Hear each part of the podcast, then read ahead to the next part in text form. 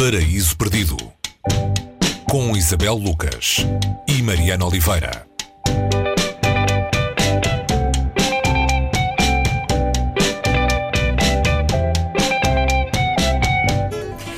Hoje no Paraíso Perdido vamos falar do livro O Lazarilho de Tormes, mas hoje acho eu que pela primeira vez eh, não podemos dizer quem é o autor porque não há autor. O Lazarilho de Tormes é um romance espanhol de autor anónimo, eh, uma espécie de best-seller do século XVI e tem a forma de uma carta, é isso? Uma carta que nos diz eh, o quê? Uh, olá, sim. Ele tem um autor, mas não sabemos quem é. Mantém-se mantém o suspense, há muitos suspeitos é um dos temas sempre que se fala deste Lazarilho Tormes, que conta numa carta escrita por Lázaro de Tormes a alguém que não se sabe exatamente quem é, mas que, pelo tratamento vossa mercê é alguém de classe superior à do Lázaro de Tormes. E o Lázaro de Tormes descreve nessa carta a sua vida, basicamente, depois de, de haver a suspeição de que a mulher tem um amante. E vamos assistir a esta narrativa uh, do Lázaro, que ficamos a saber que é alguém que nasceu no rio Tormes, daí Lázaro de Tormes, perto de Salamanca, de uma mãe viúva que pariu dentro d'água. Portanto, Lázaro nasce assim e estamos perante um romance pícaro, talvez o primeiro do género e também talvez o primeiro de um género que é realista. Esta carta é contada num tom de sátira, eh, este pícaro remete para aí, por uma personagem pícara, ou seja, alguém insólito, ehm, com características uh, do, das, dos personagens e dos protagonistas do romance picaresco, que é alguém normalmente de classe social pobre, que anda às voltas com a subsistência, uh, alguém que passa fome, e alguém que tenta desenrascar-se na vida, normalmente inventando muitas coisas, enganando muita gente, mas sempre numa perspectiva do bem, se assim se pode dizer. Da ingenuidade uh, Sim. cândida. Os temas têm a ver, uh, têm também a ver com a Espanha do século XVI e com uma espécie de crítica moral meio irónica aos comportamentos da época. Sim, é um dos temas do, do romance, é, é essa, essa espécie de moral contra uma sociedade que, que aparece descrita de forma hipócrita.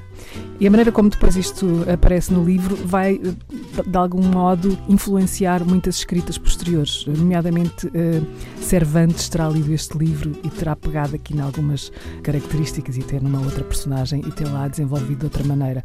Este, este é, um, é um romance absolutamente pioneiro. Normalmente, quando se fala, fala destes clássicos, uh, estamos a falar de um romance do século XVI uh, que foi, inter, foi proibido pela Inquisição precisamente porque ele tem ali algumas críticas também uh, ao lado mais católico da vida. Uh, e só no século XIX é que ele volta a ser autorizado, se assim se pode dizer. Até porque uh, vale a pena dizer e lembrar que este foi um livro realmente popular, ou seja, socialmente transversal, chegou a muita gente e talvez um dos motivos para essa popularidade toda, e há bocadinho usámos a expressão best-seller, meio anacrónica, mas, eh, bom, à, à, medida do tempo, mas eh, uma das razões para essa popularidade tem a ver com a linguagem, talvez que era fácil, ágil, uh, sem os grandes rococós uh, da prosa da época. Sim, é, é, quando se diz que é um romance realista, um, a prosa, a linguagem em que ele, em que ele é escrita também remete para essa, essa proximidade maior com a, um, o mundo real e a, e a língua que se fala no mundo real. Este aqui também convém fazer uma ressalva que muitos dos livros que se publicavam, né, que se publicavam, vamos aqui fazer sempre com algumas aspas, mas sim, eram muito populares. Lembramos que temos que lembrar de Shakespeare, as obras de Shakespeare eram muito populares uh, e hoje são vistas como altamente eruditas e não acessíveis a muita gente. Estamos a falar, obviamente, de uma linguagem e de uma maneira de pensar e, de, e de, de, olhar a vida que tem a ver com aquele tempo e que não é a do nosso tempo, e tudo isso interfere, obviamente. Mas este Lazarilho, de facto, parece que foi lido por gente de todas as classes sociais, quem tinha acesso, obviamente, à, à leitura e, e poderia ler, mas um, esse é um dos aspectos mais sublinhados sempre que se fala deste livro, que ele foi lido transversalmente na sociedade.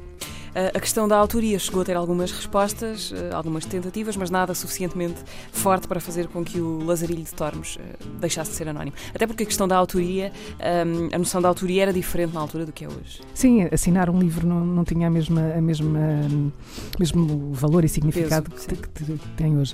E, e, sim, e nessa altura houve quatro edições diferentes deste, deste Lazarilho de Tormes em, em cidades de, diferentes, não só de Espanha, mas também há uma edição, salvo salvo erro, eh, em Antuérpia, todas elas distintas e, e a última, uh, o último exemplar encontrado destes, destas raridades que ainda existem, acho que foi encontrado em 1990 e pouco, numa parede, daquelas paredes grossas das casas da época. O Lazarilho de Tormes continua filho de pai incógnito. Foi o livro que tivemos hoje no Paraíso Perdido. O Lazarilho de Tormes está editado em Portugal na Sistema Solar. Até para a semana. Até para a semana.